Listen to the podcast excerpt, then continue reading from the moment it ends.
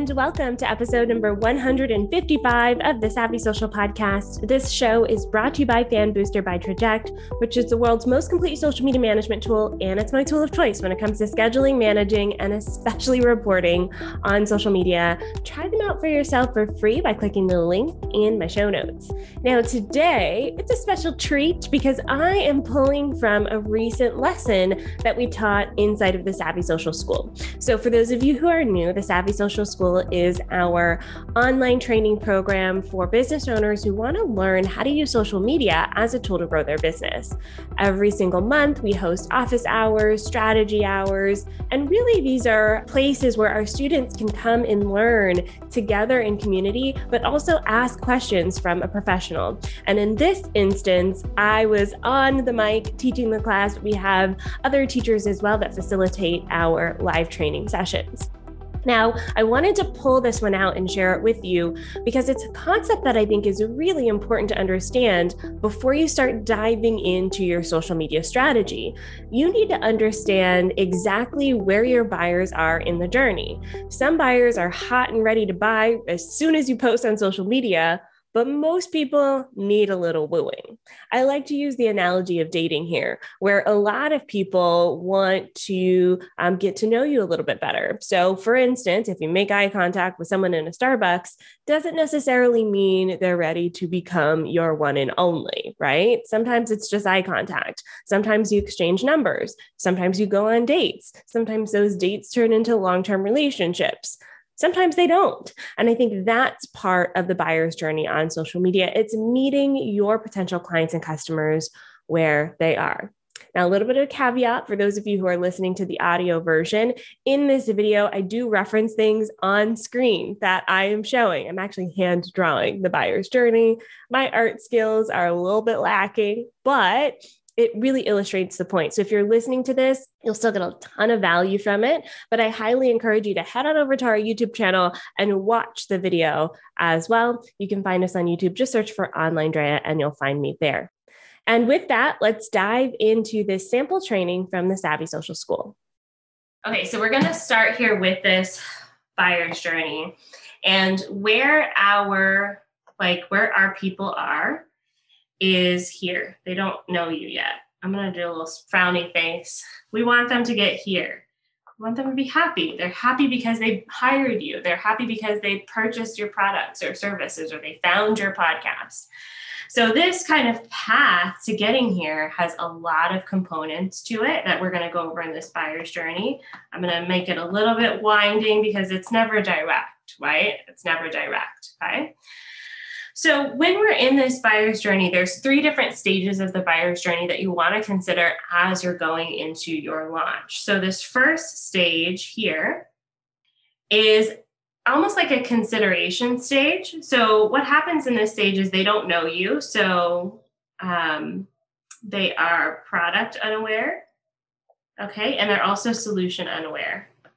So they're unaware. They don't know you. They don't know your solution. They don't know how you can help them. So let's use some examples here from the chat. Um, let's see. Uh, Leslie is creating a class on mockup. So her people in this stage right here, they don't even know that they need a mockup. They're just trying to, they know they have a product. They don't know they need a mockup and they don't know how mockups can help them sell their product. So, Leslie, when you're talking to someone in this phase here, this beginning stage, you're helping them understand mock-ups. Like what what are they? Why are they important? So this stage is all about education. Okay education. And you can see this is just the first part of their journey. So when you're thinking about the content that you're creating on social media sometimes we need to have content in this education category um, I will pick someone else. Um, Ginger, for instance, is working on an evergreen program. So it would be what you know what are the what are they struggling with before this this problem i would say like if we're going to relate this to like a diagnosis it's someone who goes um, they're they're like, man, I I am feeling sick, but they don't they haven't um, taken the time to tap into their symptoms. So you're going to help them understand like feeling sick means, hey, maybe you have a little tickle in your throat, maybe your head feels lightheaded. It's kind of connecting with them at that stage. Okay, so that's the first stage of the buyer's journey. The second stage here is what we're going to call problem aware so this is problem aware, but solution unaware. Okay, so this is the second stage of this buyer journey. So they know that there's a problem. They can feel the tickle in their throat. They can feel that they're lightheaded, but they don't know what the solutions are.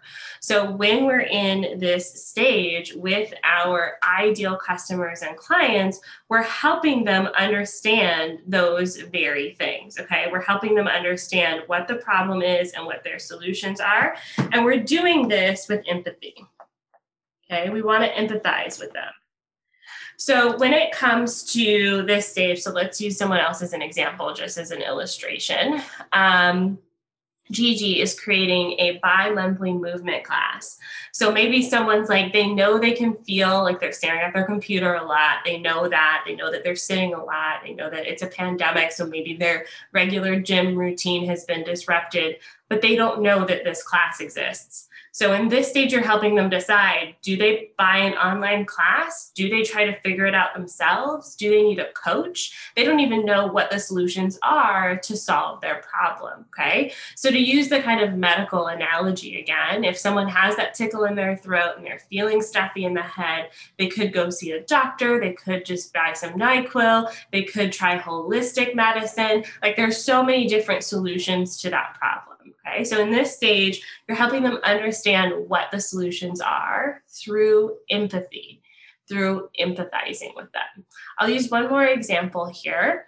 Um, Alba is um, relaunching her brand. So, Alba, actually, if you can remind me in the chat um, who your three W's what do you sell? Who's it for? Why does it matter? And then I can use you as an example. I'll actually use you as an example in the next one. Um, so for this one, I'll, Monique, I'll use you as an example, your SOP. So someone may understand, man, my business is messy. I need help organizing it, but I don't even know where to start. Do I hire a VA? Do I buy the systems package? Do I sign up for a course and figure it out myself? Do I, you know, sign up for a tool. People get stuck in tools in this phase, Monique. So they may go, man, I just need Asana, or man, I just need Basecamp, or man, I just need Trello, or something like that. And so you're helping them understand their problem and the various solutions available to them. Obviously, positioning yourself as a resource for them. Okay, so we've got product unaware, problem unaware, and solution unaware. And then this next stage we're here is problem aware. So they know that their symptoms are, but they're not sure what the solution is. Um, so the next and last phase here, I'll use a different color, um, is here. So in this stage, we are problem aware and we are also solution aware. This is oftentimes the decision making phase. And sometimes when we're marketing our businesses online, we start with this phase of the journey just naturally. We assume people understand their problems and we assume that they know what we offer. So we start talking about the difference that we have. And this is oftentimes where we get stuck. And even when I'm teaching about this, oftentimes I talk about the transformation that your product brings to the market, that's this phase here. That means someone understands what their problem is, they understand what you offer, and they're just trying to figure out how you specifically are different from everyone else. And I want to emphasize here that the very last part of this journey is an invitation.